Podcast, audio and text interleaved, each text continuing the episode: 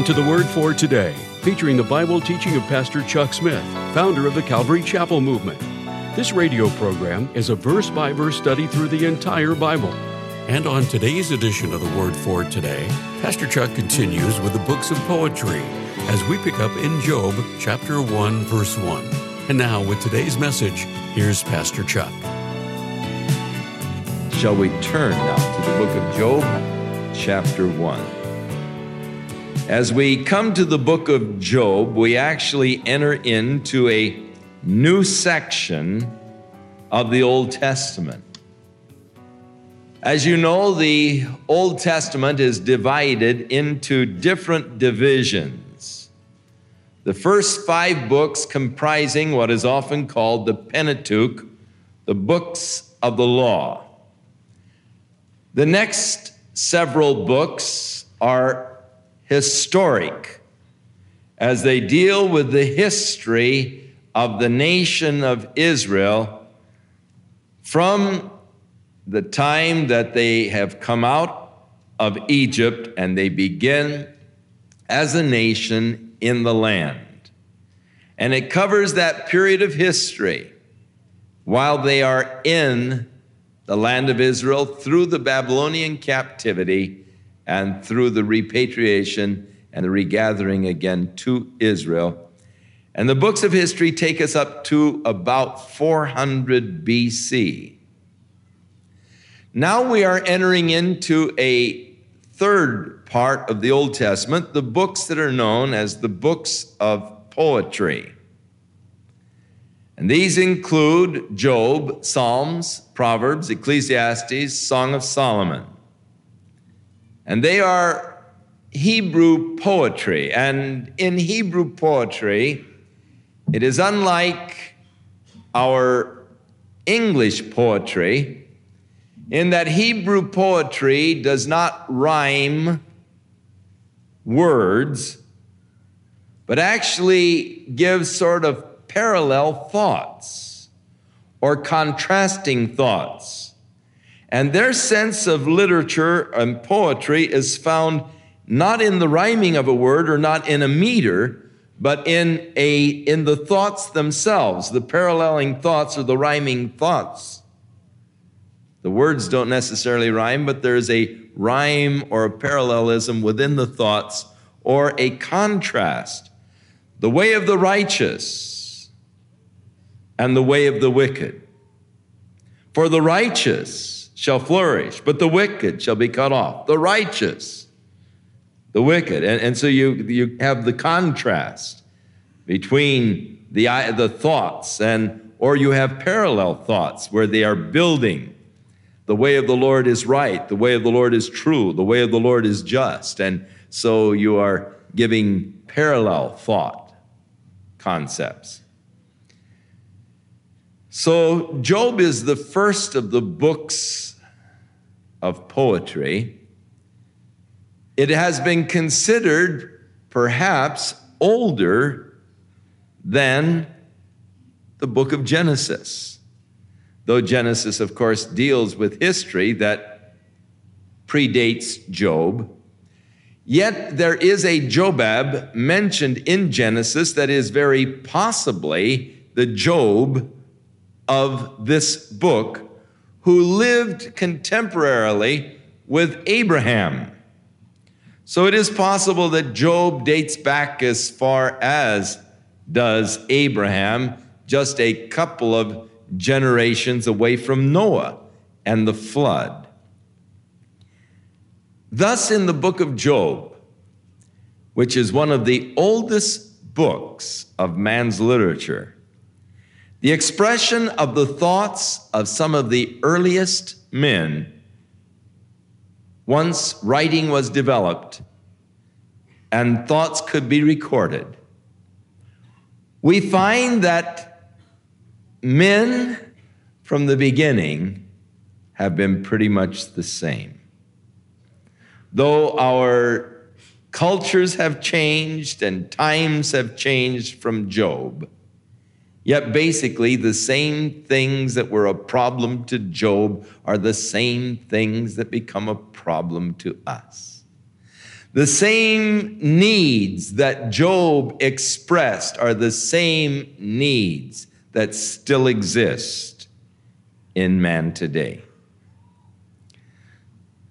In Job, we have the picture of a man who was reduced, perhaps more than any other man has ever been reduced, to just the bare essence of existence. With Job, it's just raw existence. Everything that we think as necessary for life, everything that we be, consider to be important for our lives, was stripped away from Job. His possessions, his family, his friends, his health, lost everything. He even lost the consciousness of the, of the sense of his own worth as he began to curse the day that he was born and cry out for death. Now, when you have lost everything, then is when is exposed the deepest longings and quest of man. You see, you're not worried about where shall we go to eat after church tonight. And this doesn't become a real major issue, a point of argument and debate. You see, we crowd and fill our minds with a lot of things that really aren't essential to life. Because we have friends and we have many interests. And these things can become very important to us. And unfortunately, people can spend their whole lives in things that really don't matter. A whole life can be wasted in non essentials. It isn't what shall we eat, or shall we eat or not, or can we eat or not? But it becomes then the argument is what is the choice of what we are going to eat? Well, I have a taste for Mexican food. Well, I have a taste for Italian food. Well, I want Mexican food. I want the chips with the sauce. Well, I want lasagna. And you call the attorney to get a divorce. oh, how tragic that man can spend his life majoring in minors and never, never come to the real issues of life. Now, with Job, man, it was just existence. Everything was stripped away. Now, just the raw person. What are the things that are expressed? What are the cries? What are the needs? They are the basic needs of man and the basic needs of life that are expressed at this point. And thus, Job becomes a very interesting book to us as we listen to the cries of Job as they deal with the deepest issues of life. The story of Job is an interesting story, and it is one that surely does confirm what God has declared in Isaiah, and Job expressed himself. And that is that the ways of God are beyond our finding out. God said through Isaiah the prophet, My ways are not your ways, saith the Lord. My ways are beyond your finding out. I do not pretend to understand everything about God. In fact, I must confess that I understand very little about God. That's why I worship him. If I could understand him completely, then he would be on my level. And what would I have to worship? But because he is so much greater vaster in wisdom and understanding and knowledge than I am, I stand in awe and reverence and I worship him. Now, he doesn't always do things my way, nor does he always stop to explain to me why he did it his way, though I sometimes demand that he does. He doesn't always even pay attention to my demands. He just seems to go ahead and do what he wants to, anyhow, in spite of my objections. But I appreciate that because I have found a long time ago that I don't know very much. I fit in the category of which Shakespeare wrote when he said, Man, poor man, so ignorant in that which he knows best. And I find I'm so ignorant in the things I know best. And thus, I am glad to submit my life, my will, to God and to His wisdom. And I am thankful that I can pray, Lord, I don't understand what you're doing. I don't like what you're doing. But I know that what you're doing is best, so just keep doing it.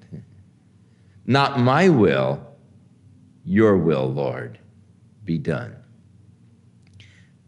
The beginning of Job, it tells us a little background of him. Job lived in the land of Uz, wherever that is. But then concerning him, it said he was a perfect man and upright, one that feared God or reverenced God and hated evil. Job was a good man, loving, reverencing God, hating evil. Now he had seven sons and three daughters, plus 7,000 sheep, 3,000 camels, 500 yoke of oxen, 500 she asses, and a very great household, so that this man was the greatest of all of the men of the East.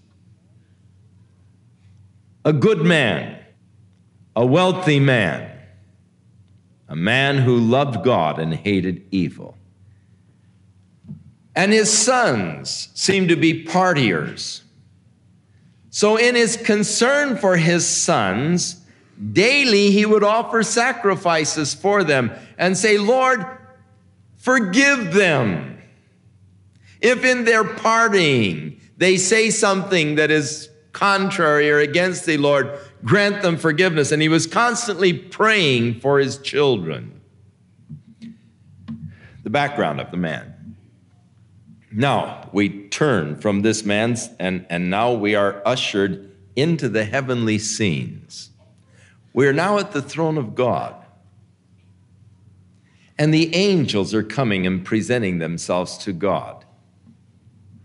And along with the angels, here comes Satan. Now, even after Satan's fall, it seems that he had access and does have access to the throne of God. Why does God allow him access there? I told you I don't know everything about God, and I don't know. It's a question in my mind. The Bible says he is the accuser of the brethren, and he accuses them before God day and night. Now, we find him in that, in that position right here. He is accusing Job after God brings up the subject of Job. But first of all, when Satan comes in to present himself before God, God said, Oh, where have you been? He said, Oh, I've been cruising around the world. Going to and fro throughout it, walking up and down. God said, Oh, have you considered my servant Job? God's doing a little bragging now. He's got one down there who really loves him. He's a perfect man. He hates evil praying for his children. The word considered is the word that I'm interested in, though, because it is actually a military term. It is the term that is used of a general who is studying a city before he attacks it in order that he might develop his strategy whereby he can destroy the city. So he's watching when they open the gates, the method of which they open the gates, how that the people come out, what gates are the most easily attacked, and, and he's developing his whole strategy in order that he might attack and destroy the city. That's the Hebrew word, the background of the word. It's a military term. Have you been studying Job? Seeking to develop the strategy whereby you might destroy him? Have you considered my servant Job? Now, God's witness of Job, perfect man and upright. He loves me, he hates evil. And Satan frighteningly declares, Yes, I've seen that fellow. I've studied him. And not only had Satan been studying Job, but he had developed a whole philosophy concerning Job. He said, Job has been blessed of you. Look, he's the wealthiest man in the East. He has everything anybody could ever desire or want. Job is just serving you because you've blessed him so much. Who wouldn't serve you if you blessed them like that? And you've put a hedge around him, and I can't get to him. This interests me. The hedge that God puts around his children. He shall give his angels charge over thee, to keep thee in all thy ways, to bear thee up, lest at any time you dash your foot against a stone. And God has a hedge around us. Satan is complaining about that hedge. Let me get at him. Let me at him. Let me take away his wealth and he's going to curse you to your face. Job only serves you because it pays such big dividends. So God said to Satan, All right, I will let you at him. Only don't touch him. You can touch his possessions, don't touch him. So it came to pass in a certain day while his children were feasting and drinking in his oldest son's house. There came a messenger to Job, and he said, Your oxen were plowing, and the asses were feeding beside them, and the Sabeans fell upon them and took them away, and they killed all of your servants, and I'm the only one that is left, and I have come to tell you. And before he could finish his message of despair, a second servant came and he said, The fire of God is fallen from heaven and hath burned up the sheep and the servants, and it has consumed them, and I only am escaped alone to tell thee. And while he was still talking, there came another and said, The Chaldeans have made three bands. They fell upon your camels and carried them away, and they've killed all of your servants with the edge of the sword, and I'm the only one that has escaped and I've come to tell you. And while he was yet speaking, another came and said, Your sons and daughters, while they were having this big banquet, a wind came out of the east and it blew down the house, and they were all of them crushed to death, and their servants with them. Wipe out in a moment's time your wealth your possessions, and even all of your children are taken away from you. What do you do? Job fell on his face there in the dirt, and he blessed God. He said, Naked I came from my mother's womb, naked I'm going to return. The Lord has given, the Lord has taken away. Blessed be the name of the Lord. And in all of these things, Job did not curse God, neither did he charge God foolishly. I would like to say that I have heard many people charge God foolishly. Maybe they didn't curse God, but they've made foolish charges against God. I've heard people say, I don't think God cares about me at all. I don't think God loves me. Those are foolish charges against God. Sometimes, because of our circumstances, we are prone to make foolish charges against God. But Job didn't do that. He passed test one. So, back again to the heavenly scene.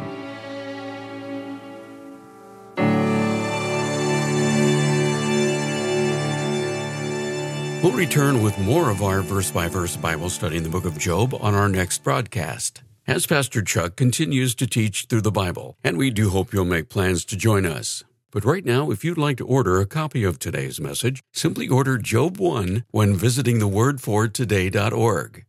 And while you're there, be sure to browse the many additional biblical resources by Pastor Chuck. You can also subscribe to the Word for Today podcast or sign up for our email subscription. Once again, that's thewordfortoday.org.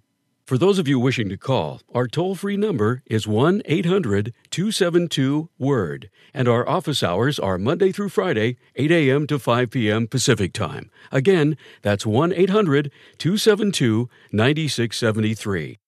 If you prefer to write, our mailing address is The Word for Today, P.O. Box 8000, Costa Mesa, California 92628. And now, on behalf of the Word for Today, we'd like to thank all of you who share in supporting this ministry with your prayers and financial support. And be sure to join us again next time as Pastor Chuck continues his verse by verse study through the Bible. That's right here on the next edition of The Word for Today. And now, once again, here's Pastor Chuck.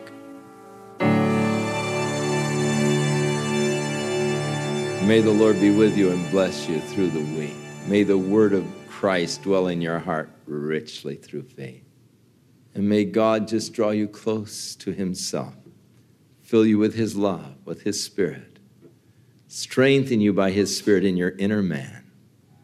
And out of your heart, may there proceed praises, blessings unto the Lord our God. Oh, may God richly bless you this week as you walk with Him in close communion. Jesus' name.